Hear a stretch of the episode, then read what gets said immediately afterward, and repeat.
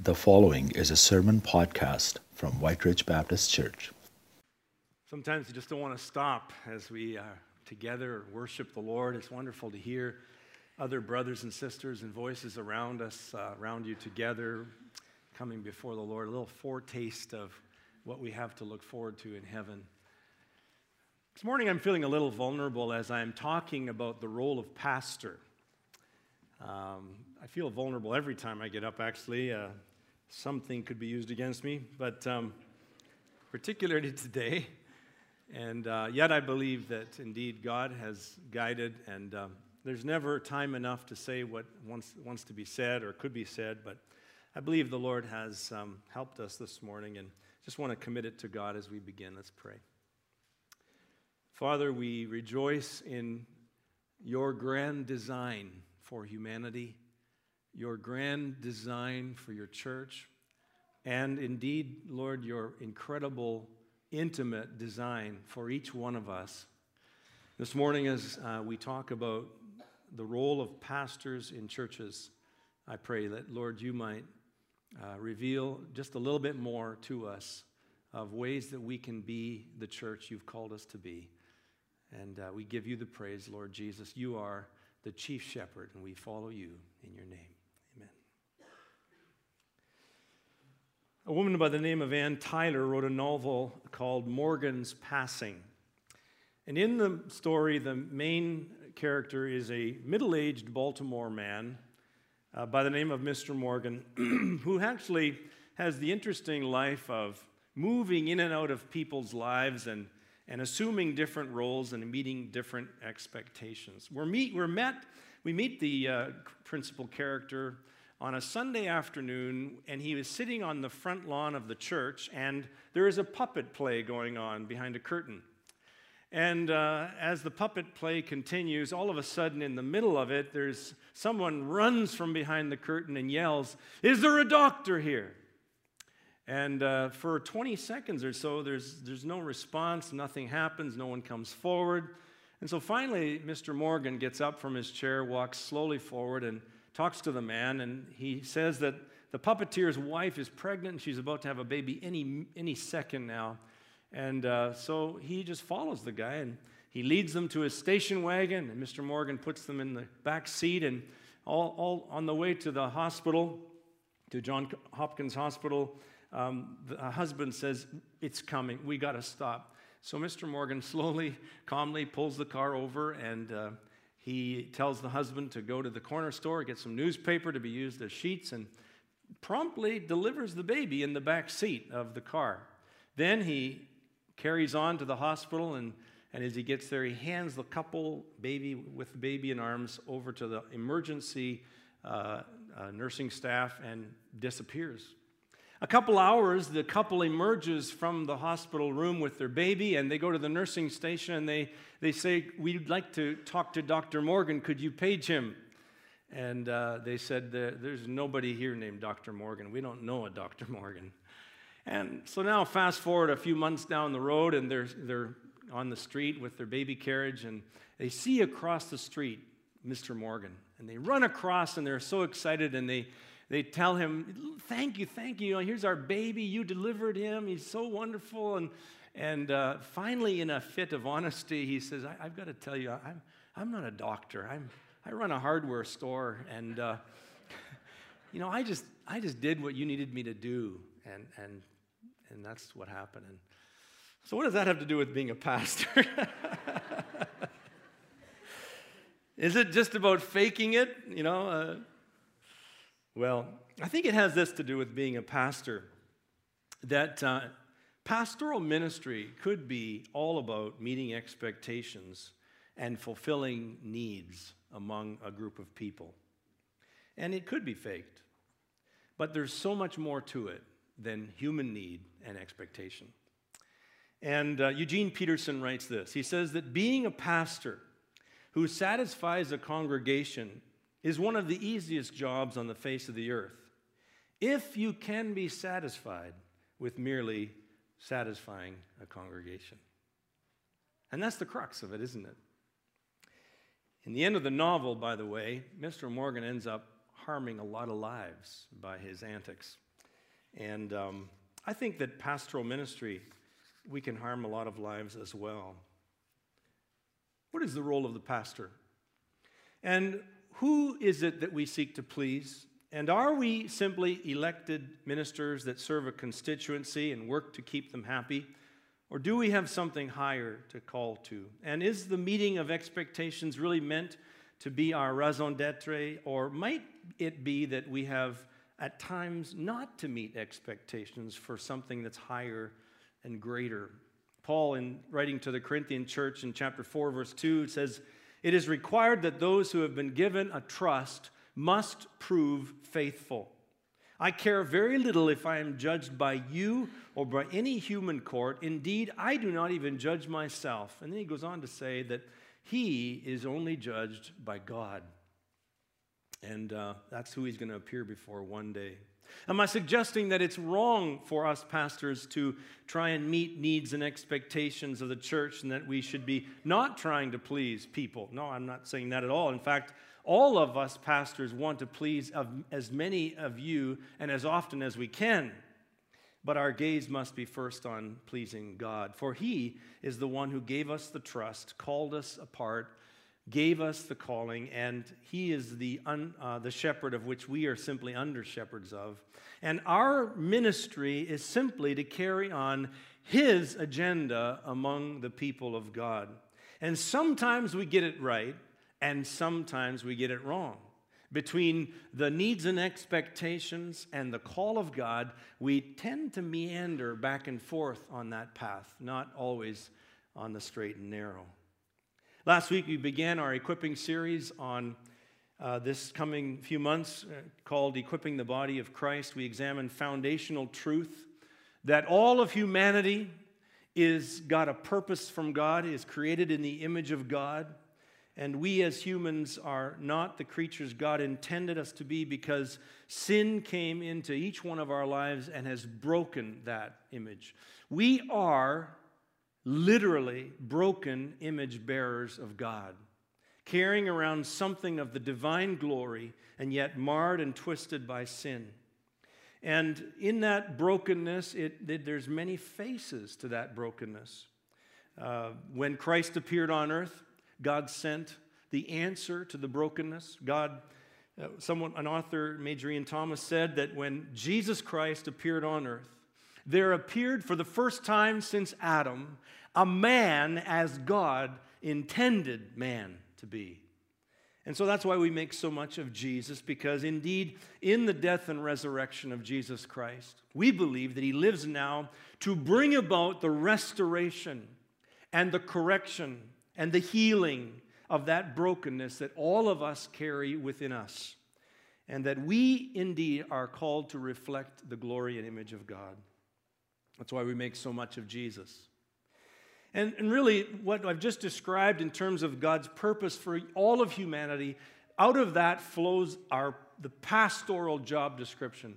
We are simply in, in trying to keep in line with what God has called uh, all of us to. Jesus is our chief shepherd, and we fo- follow him, and our work flows out of his work. We are farmers among men and women, boys and girls, cultivating the image of God in each person, building them up into the likeness of Christ. God is on a mission, and we are simply joining with God on his mission to minister to broken lives, to heal we are co conspirators with God.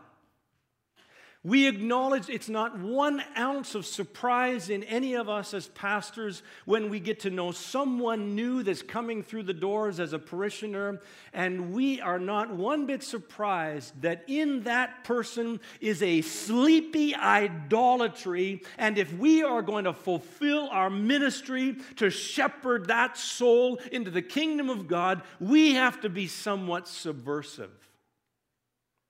Because I know that you, when you come in, just like me, are committed, first of all, to the kingdom of self with a passion. And God's mission is rooting out that self to bring you into the kingdom of the Son of God that he loves and make you into the image of Jesus Christ. That's not going to happen without a little bit of hurt, without a bit of little confrontation. And so we are co conspirators with God on his mission. John Piper defines spiritual leadership this way knowing where God wants people to be and taking the initiative to get them there by God's means and in God's power. So let's take a look at the outline that's in your bulletin. I have four points I'd like to make this morning. I'd like to look at the pastoral role from the world's perspective. I'd like to consider it in the traditional church's perspective. I want to unpack what might be the scriptural mandate for uh, pastors as God intended. And then finally, I want to conclude with implications that arise out of following after God's purposes for pastors. First of all, what is it that we see as popular misconceptions in the world about the role of pastor? I'm always fascinated and interested in the response that I get when I meet someone new and the subject of what you do for a living comes up. Pat has tried to encourage me not to use the word pastor, but somehow I just gravitate towards it because I like to see the response. It was great when we were missionaries. We could say, well, we're field staff with an international agency. Sounded a little easier, and they, everybody let you off on that one, didn't need to know anything further.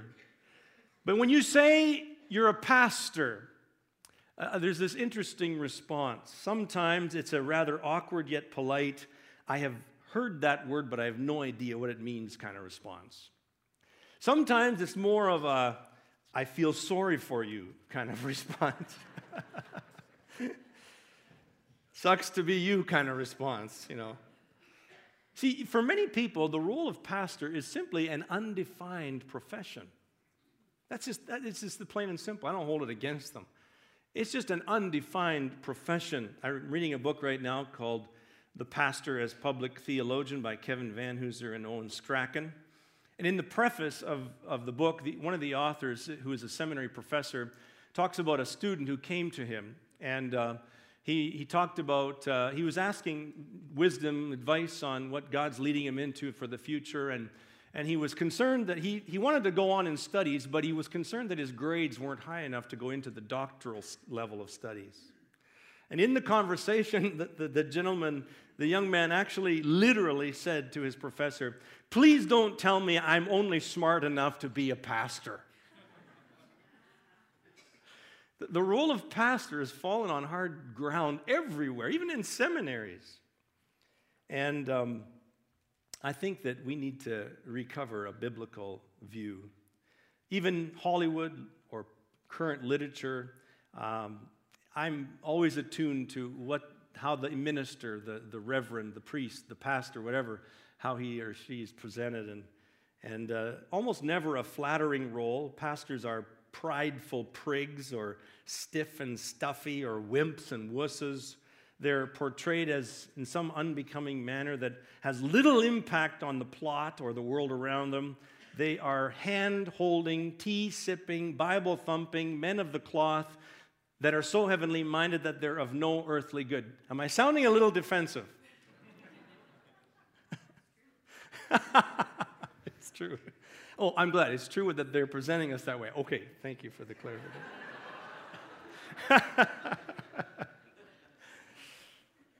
so the authors asked the question at the beginning of the book what do pastors have to say and do in the world today that no one else is saying and doing? It's a fair question. Kevin and Doug and the other Kevin and I and I need to answer that question. And so do you. Here's the question in its completion, in its complete form. What do pastors have to say and do that other people in helping professions, in brackets, psychologists, psychiatrists, social workers, and so forth, are not already doing and often doing better. End of quote. The authors state that because of an eroding identity, many pastors have borrowed from other helping professions and have become therapists in search of a professional title that the world can understand. And so pastors study clinical psychology and sociology, and in many instances have learned more about human nature and community from the secular world and its models than from God's word and theological thinkers. Now, I have a problem with that. The net result is that the clergy, as a group, has lost any vestige of cultural jurisdiction over personal problems in this world. So, what are the authors saying? The authors are essentially saying this that if I, as a pastor, were to speak in the marketplace of a matter related to mental health and psychiatric care or psychology and sociology, I would largely be ignored for being unqualified. If, on the other hand, I speak of that which I have been trained for as a professional, theology and Bible, even though I will equally be ignored, being irrelevant, redundant, kind of like tonsils or appendix, dinosaurs, even though my training, Bible and theology, has taught me much that has to something to say to, to the matters of life and marriage and family and psychology and mental health and sociology and a whole list of other subjects. Do you hear what I'm saying? You see, in the world's eyes, we're this poor you. Like, you are relegated to a rather small sector of society. Postmodern enlightenment has dissected humanity into several parts, and even the part that is now called spirituality, which historically we pastors were trained to be experts on, has been cut from its moorings and left drifting on an ocean of choices from secular humanism to Eastern mysticism and everything in between. Imagine yourself, maybe, studying, studying a, a subject matter, a profession, for years. Let's take computer science, for example, only to find that when you graduate, all the systems have completely different language and operating systems, so that you now are relegated to work in a very isolated sector of the computer world that uses that old technology. That's, I think, the way the world sees pastor. Let's move to the church. The sad commentary on the perceived role of pastor in the world uh, is lifted somewhat in the church, but there's still a, a considerable uh, level of misunderstanding and confusion in the church. I'm sure that even in this room, if we were to talk about the role of pastor, you would, we would find varied uh, conversations and, and, opinions. The authors of a different book uh, called The Trellis and the Vine, Marshall and Payne, survey the role of pastor over the past centuries. So they go back to the 1700s, the the, the pastor was the master of biblical and theological knowledge, and that knowledge still was shaping secular society outside of the church. In the 18th century, later on, uh, the evangelist and revivalist preacher into the 19th century became the pastoral image, the evangelist, revivalist preacher. Then, in, later on, the builder of churches and congregations into the 20th century, in the early part, this, this service providing clergyman. Uh, this is what we need from you. Into later, the baby boomer stage of the 20th century, we became the managers of peoples and programs in churches. That was what baby boomers once. In some traditions, the community activist into the 20 and 21st century now, we, we have models of more of administrative gurus, CEOs of big organizations.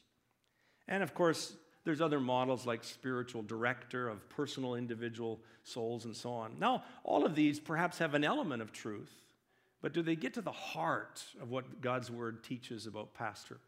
So let's move to the third point, and that is pastors as God intended and if we open up the scriptures, we do not see a ready made job description of what pastor is meant to be, but rather what we see is a whole list of metaphors and models of what pastors should be.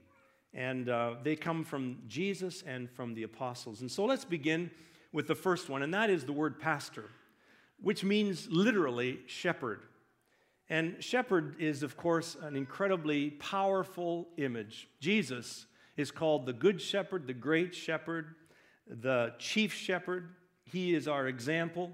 In John chapter 10, we read in verse 11, Jesus says, I am the good shepherd. The good shepherd lays down his life for the sheep.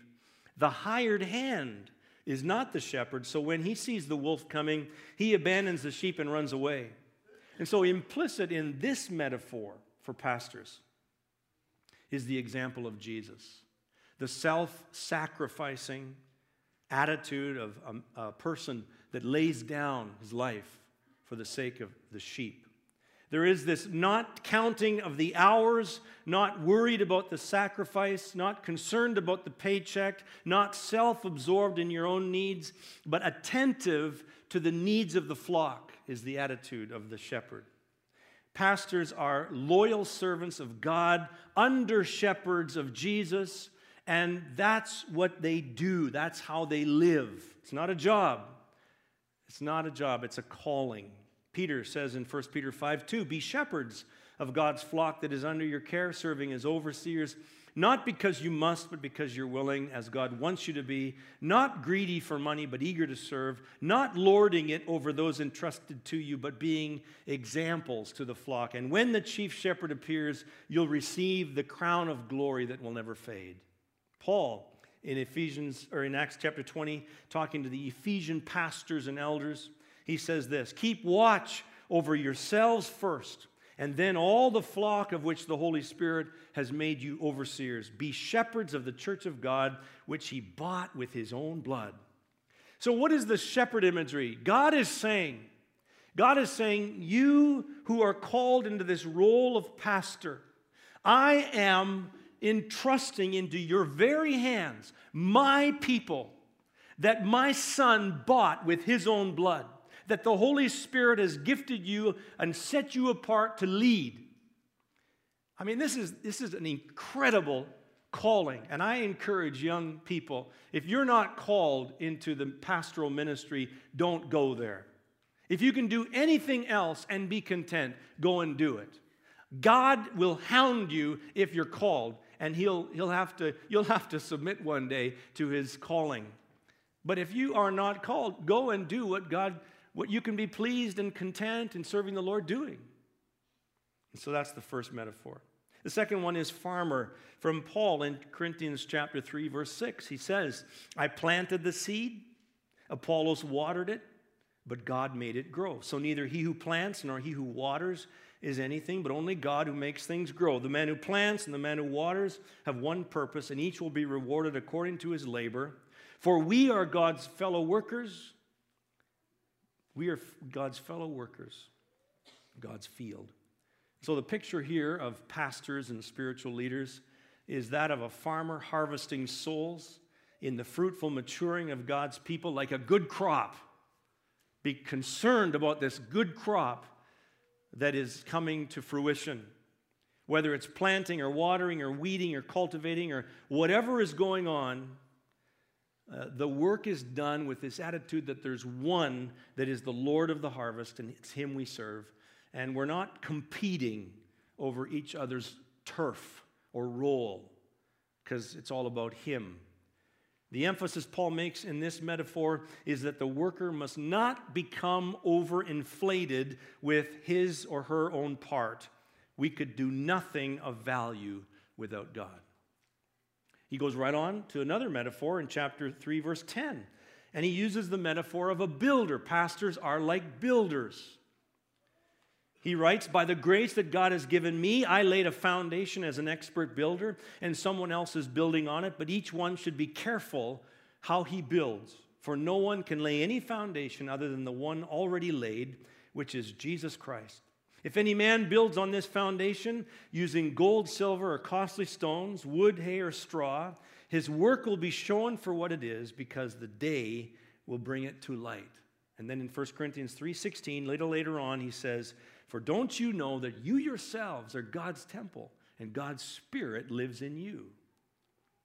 So here the emphasis in that metaphor is on the quality of pastoral ministry.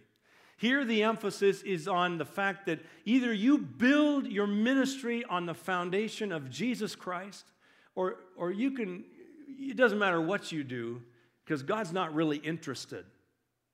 if you're not building your ministry on Jesus Christ. That's, there's no other foundation that can be laid, God says in His work. So, number one is you make much of Jesus because He's everything. And then, secondly, he says, you watch the quality of the building materials that you use when you're building your ministry on the saving grace of Jesus Christ. And you'll notice in this text that he uses two types of building materials. He starts with the gold and the silver and the costly stone. And then the second triplet is the wood and the hay and the straw. And he says that when the day, capital D, comes, that day of judgment, and when the fire of God descends upon every one of us and all the pile of good works that we've accumulated, the gold and the silver and the costly stones are going to receive that fire, intense heat, and they're hardly going to diminish in size. But the wood and the hay and the straw, are going to be a little pile of ashes. And we'll have very little to show God on the day of resurrection. And so Paul says, You be careful how you build. You be careful how you build. That metaphor confronts us in the quality of pastoral ministry, of the caring and curing of souls. A fourth metaphor that comes out is the spiritual parent. Now, I know that I'm old enough to be some of you father, a father to some of you. I'm young enough to be a son to some of you. So it's not about the age, it's about the role of pastor. Paul says in Galatians chapter 4 19, talking to the Galatian Christians, he says, My dear children, for whom I am again in the pains of childbirth until Christ is formed in you. Paul likens pastoral ministry, in this case to the Galatian church, like, like having a baby until Christ is formed in you. That's what labor as a pastor looks like. Seeing the image of Christ come out in each one of us.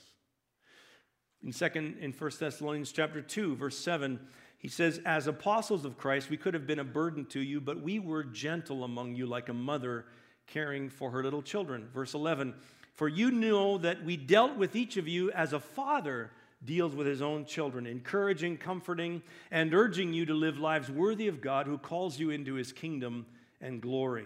Fathers, that's what you do. You urge, you comfort, you encourage your children so that they would that they would live lives worthy of God. Mothers, you nurture your children. Pastors are described as mothers or fathers, nurturing, encouraging, urging. And that's what we're called to be and do. Eugene Peterson, in one of his books, makes the comparison between running a home and running the church. In each of us who run homes, we, we recognize that running a home is paying bills and it's um, cutting grass and shoveling snow and fixing plumbing. But the primary role of parents who are running homes is not all those things. The primary role of parents who are running homes is having a healthy marriage and nurturing your children wisely in the Lord and receiving hospitality to those that you bring in. That's the real function of running a home. And similarly, Eugene Peterson says in the church, we pastors who run the church are also in, this, in those two camps. Yeah, bills need to be paid. Snow needs to be sho- snow needs to be shoveled. And all the things need to be done. But what's the real point of church? It's about discipled believers. It's about curing and, of souls. It's about the, the dealing with um, all the issues of bringing people under the lordship of Christ. And so pastors function in the church like parents, good parents, do in the home. It's not about the house, it's about what goes on in and through the house, right? That's the focus. That's the focus. The fifth model I'd like to share with you is that of being a teacher equiper. And this is found in our key text for this whole sermon series, Ephesians 4:12. You can see it on the banners at the front that Giersch prepared for us. And it's got verse 12 on to prepare God's people for works of service so that the body of Christ may be built up. You see, in verse 11, Paul mentions the word pastor teacher. And then he goes right into the point of what's the role of a pastor teacher. It's to prepare God's people for works of service so that the body of Christ can be built, built up. We can all reach this unity and maturity and speak the truth in love, and we can all have our part, and the kingdom will come, and God's will will be done on earth as it is in heaven. Now, what's that word prepare in verse 12? Well, that's the word equip. That's the word equip. It actually is an interesting word in other literature at the time of Paul. The word equip was used to describe a medical term that fixed a bone that was broken. A, a bone that was broken was equipped, and, and that word is the same word. It was also used in Matthew 4 21, describing the fishermen in the Sea of Galilee mending their nets, fixing mending their nets, cleaning them up, and getting them ready to sent, be sent back out for fishing. So, what's the pastor's role in light of this verse?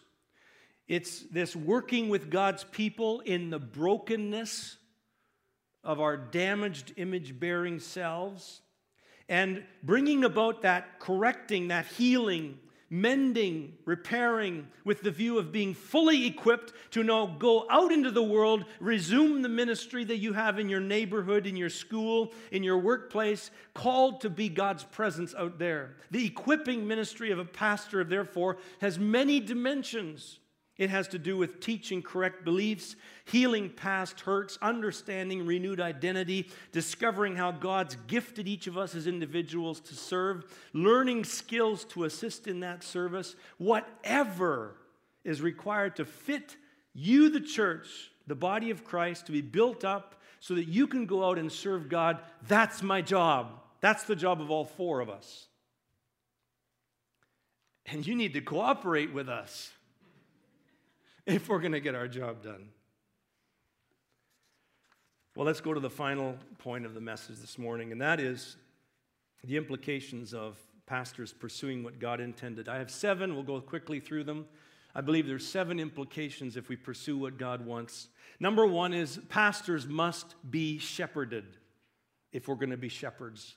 And not only do I mean under the lordship of Jesus, the great and chief shepherd, but I mean that, uh, that also under other men we must be submissive. We must be following in accountability. And that's why I believe the New Testament teaches the plurality of pastoral ministry. Secondly, we must answer first to God in fulfilling the ministry that, that He has among His people. We must, as pastors, cultivate such a strong personal prayer life, a, a God reference point that, that is not going to give in to the, the clamoring voices of what to do. And we must cultivate that. Listen to God. Number three, we must be equippers that are eager to serve God's agenda. We cannot succumb to the consumer mindset of doing it all for you. We believe that if God saved you by grace, Ephesians 2 8 and 9, and then verse 10 that he prepared good works in advance for you to do, then our job is to get you ready to do those good works and not do them for you. Number four, that we must, we must have a burden. Pastors have to have burdens. 2 Corinthians chapter 2, or 2 Corinthians chapter 11, 28. Paul has listed all the sufferings that he has faced for the sake of the gospel. I mean, beatings and shipwrecks and, and all kinds of persecution. At the end of it all, what does he say? He says this, verse 28 Besides everything else, I face daily the pressure of my concern for the church, for the churches. You see, pastors have to have burdens. Pastors have to take their work home. If I met a pastor that didn't take his work home, I would say to him, You don't have the calling. Do something else. Pastors have to have people on their hearts and burdens for the churches they pastor. Fifthly, we must see the world as our parish, not the church. Pastors must have a world vision. Because the church is going to easily suck you in to a vortex of personal concerns, but the Lord's Prayer reminds us that we have the need for daily bread, the need to be not led into temptation, the need for all the things the, Lord, Lord's Prayer asks us to ask for. Why? So that His kingdom might come and that His will might be done where? In the church? No. On earth. On earth as it is in heaven. That's our call, that's our vision, that's our parish. And as, as long as the church is with its gravitational pull, going to suck the pastors into this inwardly focused monastic kind of vision, the pastoral calling calls us to sound the battle cry to be missional instead of monastic and to be out there where the world is lost. Fifth, sixthly, Pastors must remain humble. Humility is connected to the word humus, which means ground, earth. It means that we need to keep our feet on the ground. We must be with the people. The shepherd has to smell like the sheep. And I, I must say to you, in my position as lead pastor now, I'm, I've gotten this one wrong sometimes. And finally, I want to say that the seventh thing is that we as pastors must labor constantly to confront the idols of our homes and our hearts. That we believe in the fact that we are all committed to this kingdom of self, and Jesus Christ is rooting that out of our hearts and bringing us into the kingdom of the Son He loves. And if we're going to be faithful to that calling, we must open the eyes of the people that we're responsible for. And not just to say this, I am not talking about only opening your eyes to the idols that enslave you and seek you. I'm wanting to open your eyes to the incredible beauty of Jesus Christ. You see, that's the only thing that's going to deal with the enslavement. It's opening your eyes to see the all satisfying beauty of Jesus Christ over whatever else you have substituted him for in your life to this date. That's the role of pastor. Pastor Alf, would you come up? And I would like to invite the other three pastors to join me at the front. And I would like you to look at the back of the insert that's in your bulletin. And uh, if you can, affirm this vow that is in that insert, I would invite you to affirm it with us together. And Pastor Alf is going to lead us in this now.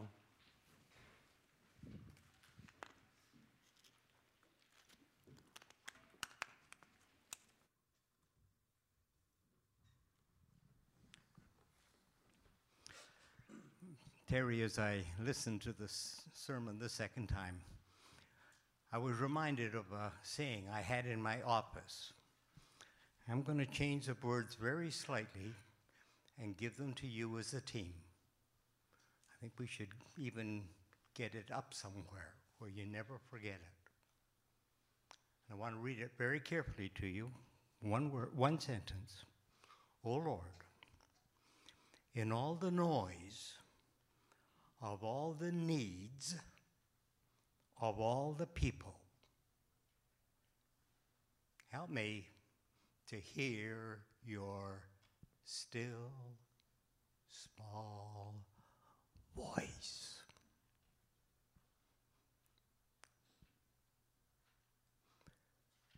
And then whatever you do will be different from any psychologist or any psychiatrist or any doctor or any professional pastor. I'll read it again. O oh Lord, in all the noise of all the needs, I'm not even talking about wants, I'm just talking about real needs, the noise of it all, of all the people, help us to hear your still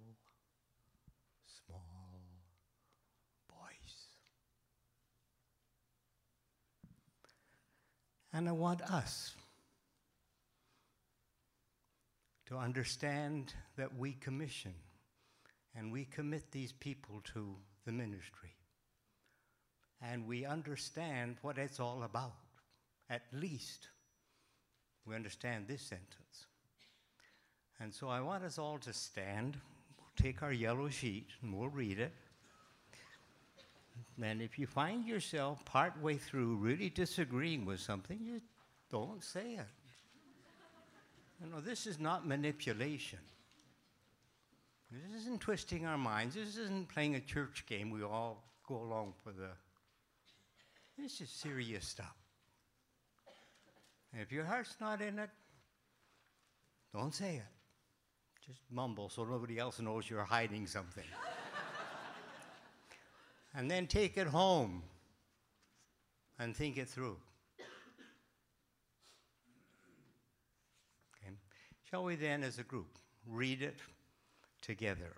We are going to ordain you to this ministry, and we want you to vow that you will stick to it. This is not a temporary job assignment, a way of life we need lived out in our community. We know you have launched the same difficult leap in the same dangerous world as we are. We know your emotions are fickle as ours. That's why we're going to ordain you and why we are going to exact a vow from you. We know there will be days, months, maybe even years, when we won't feel like believing anything and won't want to hear from you. And you know there will be days and weeks and maybe even years when you won't feel like saying it. It doesn't matter. Do it. You're ordained to the ministry, vowed to it. The committee or delegation demand that you tell us something else than what we are telling you now. Promise right now that you won't give in to what we demand of you. You are not the minister of our changing desires or our time-conditioned understanding of our needs or our secularized hopes for something better. Which these vows we are blessing you Master of the Word, sacrament, so you'll be able to respond to voices. There are many other things to be done in this wrecked world. We're going to be doing at least some of them. But if we don't know the foundational realities with which we are dealing, God, kingdom, gospel, we are going to end up in living futile, fantasy lives. Your task is keeping the big story, representing the presence of the Spirit, insisting on the priority of God, speaking on the biblical words of command, promise, and invitation. Uh, in my years at seminary, we had a course that I took on pastor's spirituality. And uh, it was quite a profound course, and, and it certainly shaped an awful lot of my thinking. But the professor had done a study of some 700 pastors in um, Great Britain, Scotland. And all of them had burned out. That was the selection list. And of the 700, 90% quit the ministry partway through. Of the 90%, 60% didn't even go to church anymore. This vow isn't just for here, and it isn't just for this church, it's for this community and our city, but also our country and our world, and you to carry it on till God takes you home. There's no quitting. Just do it. And we'll be behind you. And if you have to tell us things straight, tell us things straight. Most of us are over 21, we can take it. Because we need the Spirit of God to speak to us, sometimes through you. And we want you to do it in God's name. Oh Lord our Father, You are a holy and an awesome God. And these four have answered your call, not to this church, although that in specific details are the truth of the moment, but call to your ministry, whatever that is, and make them deeply understand and grasp the breadth of what that's all about. Your love, which is beyond our understanding, your incredible mercy and grace, compassion. And may they profoundly keep their eyes on you, their ears hearing your quiet voice, while hearing the noisy needs of all us humans. Amen.